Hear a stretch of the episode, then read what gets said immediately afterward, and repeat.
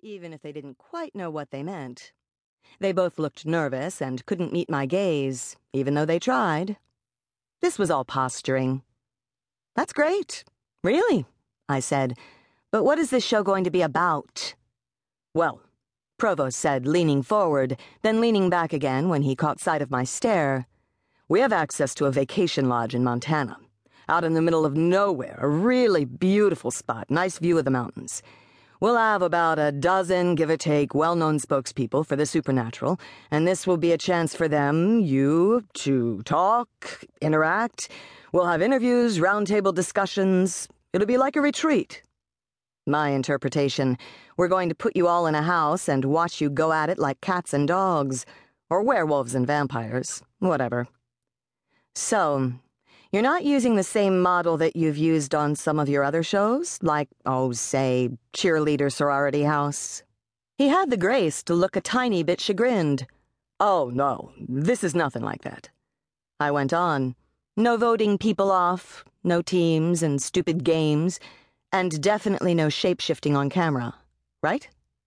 Oh, no. The idea behind this is education, illumination.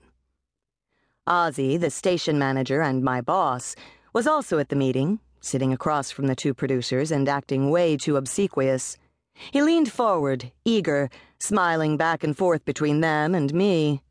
So he thought this was a good idea. Matt, my sound guy, sat in the back corner and pantomimed eating popcorn, wearing a wicked grin. I had a feeling I was being fed a line, that they were telling me what would most likely get me to agree to their show, and that they'd had a totally different story for everyone else they'd talked to. I hadn't built my reputation on being coy and polite, so I laid it out for Mr. Provost. Your shows aren't exactly known for, how should I put this, having any redeeming qualities whatsoever. He must have dealt with this criticism all the time, because he had the response all lined up.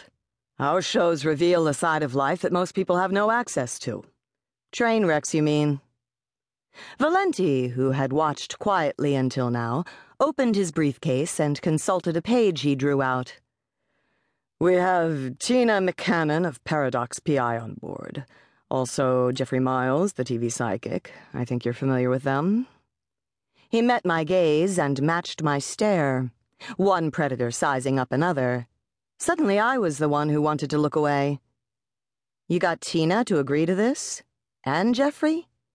Both of them were psychics. Tina worked with a team of paranormal investigators on primetime TV, and Jeffrey did the channeling dead relatives thing on daytime talk shows.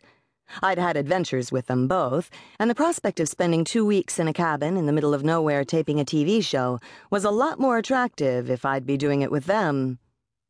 What do you think, Kitty? Do we have a deal? I needed to make some phone calls. Can I get back to you on that?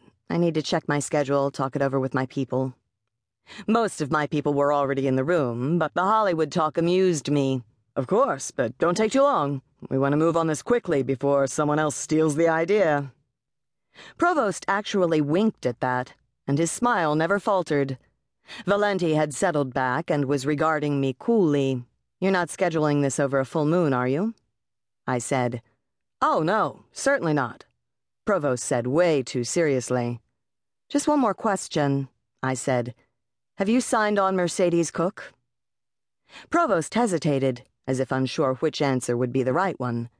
I knew which answer was the right one. If the Broadway star vampire double crossing Fink was on the show, I was staying as far away as possible. No, he said finally. She turned us down flat. Wonders never ceased. But they'd asked her, and she'd said no, so that was a point in the show's favor. Ah, good, I said, and Provost relaxed. We managed polite farewells and handshakes. Ozzy and I walked the two producers outside to their rented BMW. Provost continued to be gracious and flattering. Valenti stayed in the background, sizing me up, I couldn't help but think. After they'd driven away, we returned to the building. The summer sun beat down, it had been a beautiful day. A recent heat spell had broken, and the air felt clean, smelled like rain. I turned to Ozzy.